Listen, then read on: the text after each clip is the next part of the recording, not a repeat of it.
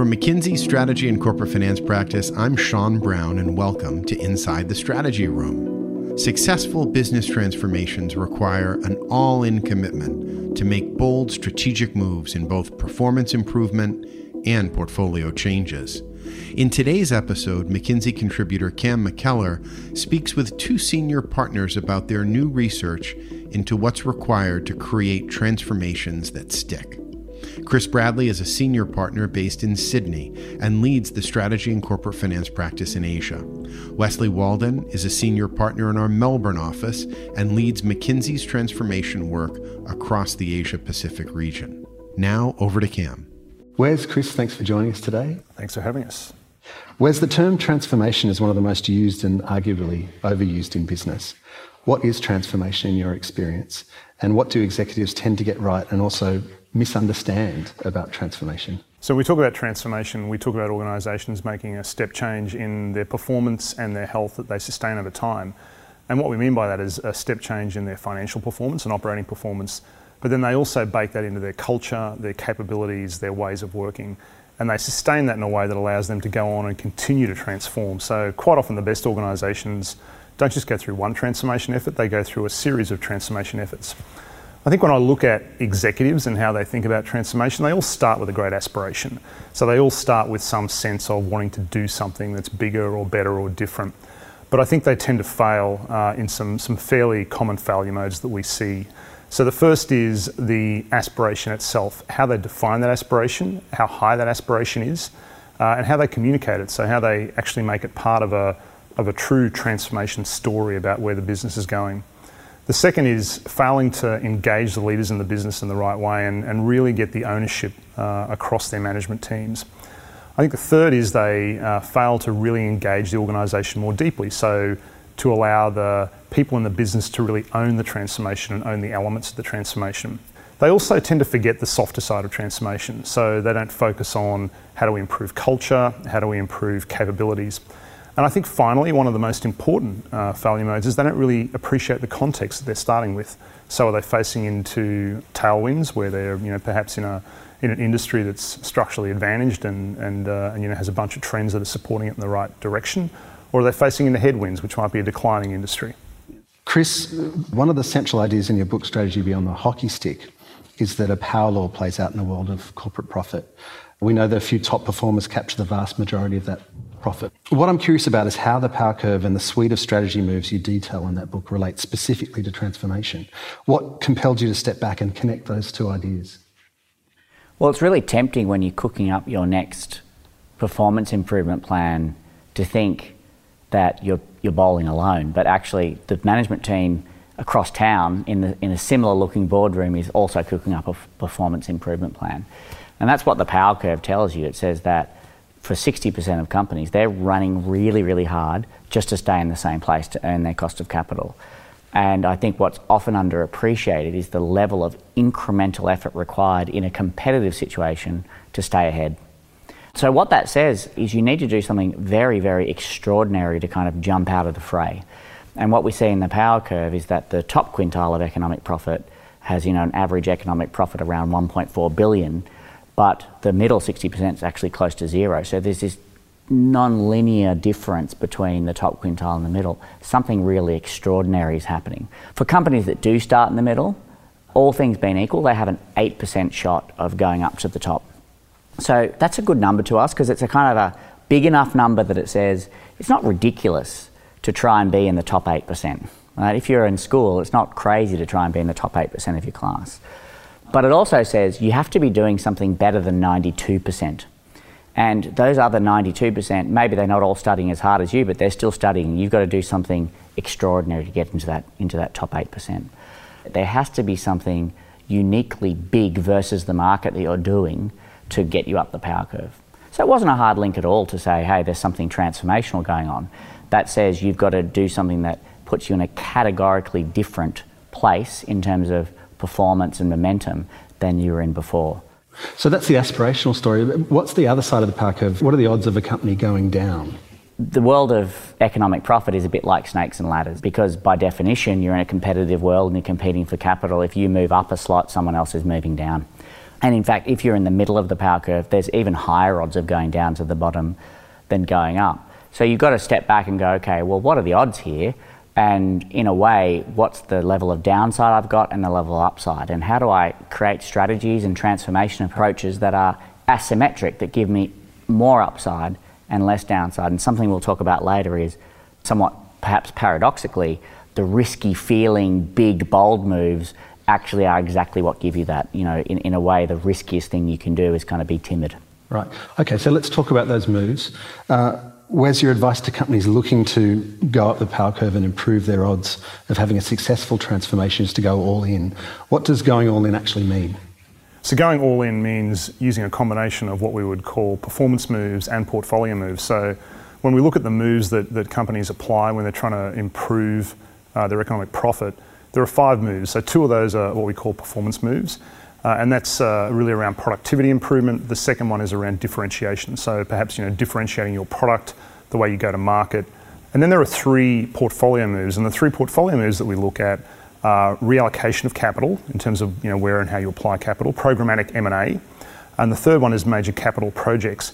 And so we see organisations that uh, succeed in moving up the power curve through transformation as significantly increasing their odds if they apply both performance and portfolio moves together. Now, that doesn't mean that they do them both at exactly the same time. And it could be one performance move, one portfolio move. But it also matters where you actually start. So, your context are you in an industry that's facing headwinds or an industry that's facing tailwinds? So, if you're facing headwinds, it actually means that your odds of moving up the curve are obviously a little bit lower, but you still have to go all in. If you're facing headwinds and you pull both performance and portfolio levers, you've got a 20% chance of going up to the top quintile in the power curve by going all in. If you've got tailwinds, you know, which means you're either in a structurally advantaged industry or you're benefiting from you know, good growth in that industry, you've actually got a 39% chance of going to the top quintile of the power curve if you pull both performance and portfolio levers together. So if you go all in. Let's get into the trenches for a second, Wes. Given transformation takes a lot of time and a lot of energy, how do you sustain that energy in an organisation and really make the transformation stick? I think making the transformation stick in any organisation requires a lot of energy. It requires a lot of energy from the leadership in the organisation, and that energy comes from great communication, it comes from inspiration, it comes from reward and recognition as well. And I think actually helping people to understand that they're part of something that's bigger. You know, we always talk about what gives people a sense of meaning, and when you ask that question to five different people, you get five different answers, and that's not surprising. So, when you want to bring an organisation along with you and you want to transform in a way that is fundamentally different from where the organisation's been in the past, you need to create a compelling story about what that means for the people in the organisation, for the customers that we serve, uh, and also for the shareholders. Right, and what sort of form does that story take? Typically, when we talk about a transformation story, it starts with a, a really compelling vision about, about what could be possible. And then it's grounded in a sense of where we are now. And then we also ask people to, to, to, bring that back to them about what it means for them and why it matters for them. So if you're a CEO, you need to be able to communicate where you want to go, where we are now, and why this matters for you personally. Because it's that personal connection that gives it a sense of authenticity that really makes a difference for the people that you're leading. You then need to talk about, you know, who else is in this with me? So who's coming along the journey? and then what's in it for everybody around you in the organisation. Let's return again to the science for a second. Uh, you talked about productivity moves, Chris. How do you define those big productivity moves? For instance, how hard do companies have to pull the levers? Yeah. How big is a big productivity move? The thing that makes a difference statistically to going up the power curve, one of the five things is performance moves. And by that we mean improving your productivity. That could be measured as SG&A to sales or it can be revenue per head. There's multiple ways of measuring it. But the important point is you have to be improving relative to your industry faster than 70%. So there's this whole really important point. It's not just how big your plan is, it's how much bigger your plan is than the next person's. Right, so it's the sense of bringing the universe into the room that, the, that you're, you're on this power curve and you're not competing alone, you're competing against other people. Your productivity improvements have to be big relative to your competitors. Your productivity moves have to be big relative to your competitors, but also cumulatively big. There's something really special happening in these companies that over a decade are just going faster than 70%. So lots of our clients, lots of companies can move in bursts they can do short bursts of effort, short sprints, and get kind of that rush of that initial improvement in margin. But over a 10 year period, to be consistently faster and consistently better at driving productivity, there's something special going on. And to us, that's where it really does become strategic because there's something about the big choices you've made about your culture, about your operating model, about your core capabilities that really delivers that. So we talked about portfolio related moves. How big does a portfolio related move need to be and, and how often do companies have to make them? Is it multiple moves every year, a few big moves? So, roughly speaking, uh, we outlined three different types of portfolio moves. So, there's programmatic M&A. That just means doing at least two deals a year, and none of those deals being worth more than 30% of your company. So, kind of no big bites, but a steady diet of deals. Resource allocation means you're moving about 60% of your resources into different places over a 10 year period. That's 6% a year. By the way, that's two to three times faster than the average company. So, there's something happening in your company that's allowing resources to be more liquid and to flow more freely. And finally, for capital expenditure, you have to be 1.7 times the industry average in terms of capex to sales. So there's something going on there where you've got a deal flow or op- a project opportunity flow that's just much bigger than the average firm in your industry. Now, performance moves are really about stepping on the gas, but portfolio moves are about being in the right lane. And this is why the great race driver is going to do a mix of both things to win the race. If you step on the gas and you're in the slow lane, you're probably going to get into trouble. What we find is that you know changing lanes is just as important as stepping on the gas. Just to add to that, that's why we see organisations that apply both portfolio moves and performance moves, and they go all in. Over time, they effectively reinvent themselves. So they actually can quite often change the way that they go to market, how they make their revenues, what they are fundamentally as an organisation, because they pull both moves together over time. What would you say to an executive who thinks it's safer to make uh, to take a more conventional approach to transformation and focus just on cost cutting and improving productivity? And I think the first thing I would say to any executive is it doesn't matter where you are, whether you're you know in a, a situation where you're really struggling to make cash flow or you know whether you've got great cash flow and you want to be able to go to the next level. I think you have to start by looking at the industry context. You really need to understand what's happening in the market. You need to understand you know your relative position in the market, what are the trends that are influencing the market, and then based on that, start to form an aspiration of where you go from that position. Now, in some cases, that's going to start by a pure play on performance, where you say, look, you know, we need to actually build the, the fundamentals in the business on, on how to execute in a different way and elevate our performance to a completely different level. And back to Chris's analogy, it's about, you know, how do we go faster? How do we drive the car better? And then from there, you might go and look at uh, portfolio moves, you might look at actually reinventing how the business works and, and stepping out altogether we don't want to do all the moves at once. I think the first idea is you want to use your time as a CEO to put the right package of things together. We're just saying if you follow the maths, that package of thing is going to have a set of performance moves and portfolio moves in it. But it's not about doing everything at once. It's not a cacophony. Big moves are cumulatively big. There's something about constancy of purpose and just steady movement that really, really matters here. To the point of risk, though, the reality is for most legacy organisations, they're set for a next decade of constant transformation. That's just a reality of life. Our managing director says the world is never going to be changing as slowly as it is now. My attitude to risk is a bit like if you live on the side of a volcano, sometimes the very safest thing you can do is run like hell. And there's just a very human bias that says hunkering down and staying where I, where I am is somehow safe. We've actually got the stats on that. It's just not true. So the intuition you have that kind of steady as she goes is the best way to run a company just doesn't meet with the facts. In general, the biggest risk to a company is not being bold enough. And that's because you're not acknowledging that the world out there is moving really quickly and it's probably moving faster than your company. So, when the executive team and the board are thinking about these moves, are there particular moves that are more powerful than other moves? We think your moves need to shape to your context. Let me give you an example that's going to be really counterintuitive and actually go against the grain of what management folklore is. And the management folklore that I'm going to challenge is you have to stick to your knitting and you have to earn the right to grow. Actually, when you're in a negative industry, if you're starting in a bad place, a pure performance improvement approach does not do anything for your upward odds at all. And in fact, the worse starting point you are in, the harder you have to do to change lanes. So you've got to play to your context. Now, by the way, if you've got a tailwind, then having a big capital program with a little bit of performance improvement on top is a really great way to increase your odds. When you're in a negative context, you've really got to go full on, top right, all in performance moves and portfolio moves. Right. Chris, capital expenditure appears to be a particularly tricky move in this suite of moves. What does your research suggest about big capex moves? Well, for four out of five of the big moves, they're really asymmetric. When you pull a big move, you get more upside and less downside. The one case where that's not true is capex. It's really two sided, and you get really, really different results if you're investing into a tailwind, which is positive, or you're going against a headwind, which is negative. A lot of CEOs want to improve their performance if they're in a bad place by growing. And we agree growth in the long run is really, really good. But if you're in a, a core that's tough, just adding more capital into that core does, isn't going to help you. So if we think about some of the more capital intensive industries we work, work in, think of investing at the top of the cycle versus investing at the bottom of the cycle. You get a really different result.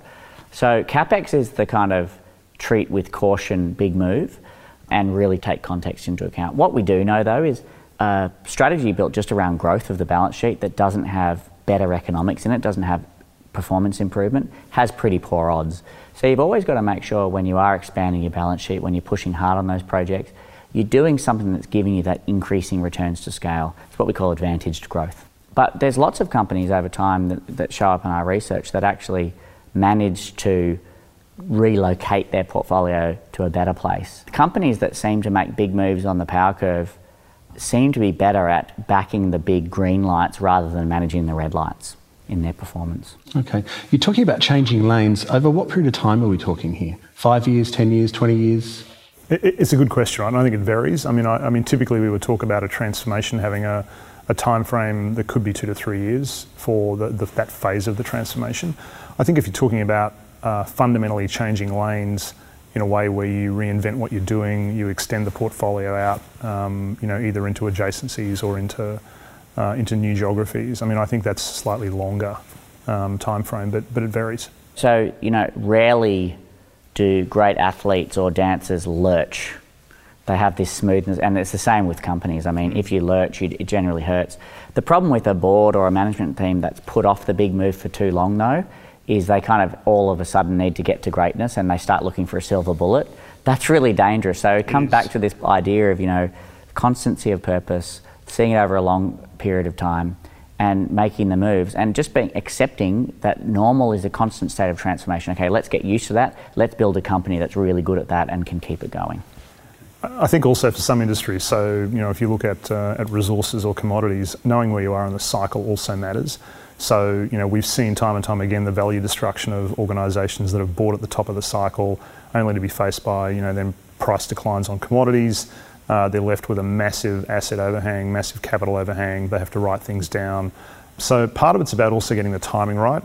And the odds obviously change according to the industry context, according to whether you've got headwinds or tailwinds. Well, let, let me, let me put it in numbers. I mentioned before that if you're in the middle of the power curve, you have an 8% chance, all things being equal, of going to the top. But as we find more out about the company, we can adjust those odds, right? So it's a bit like updating your, your ideas. So if you're in a uh, headwind industry, so if your industry is declining, those odds go from eight to four. So you kind of power down by half. But if you're in an industry that's improving its performance, those odds go up to 15. So already there's this kind of big difference, uh, more than three times, of being headwind and tailwind.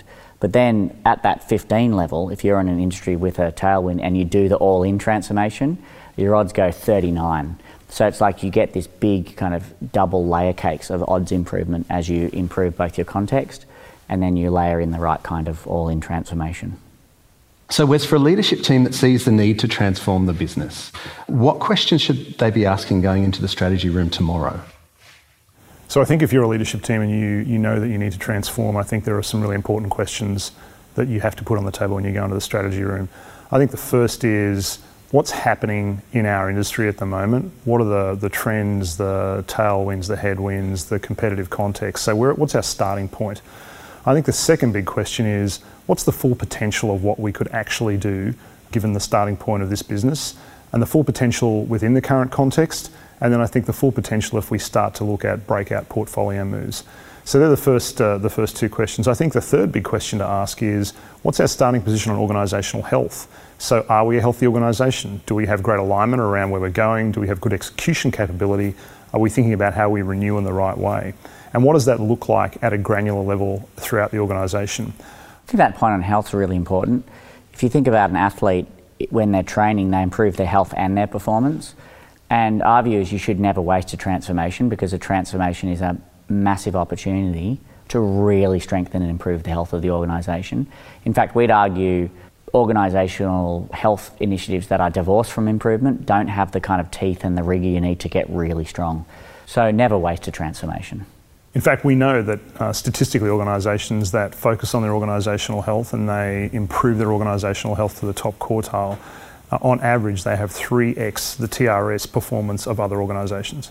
There's a lot of companies, they'll be having annual strategy processes. And so the very first step would be let's think about moving away from an annual strategy cycle. So, so a lot of companies get stuck in this kind of washing machine cycle of annual planning. Uh, the problem is the thing that gets washed out there is actual strategic thinking, and that's because the effort it takes and the detail to make annual operating plans is really, really high. And uh, a lot of things like competing for budgets, competing for resources, negotiations crowd out the strategic thinking. So, with our clients, what we're trying to do is step in and, and, and almost look at it as though you're a fresh owner.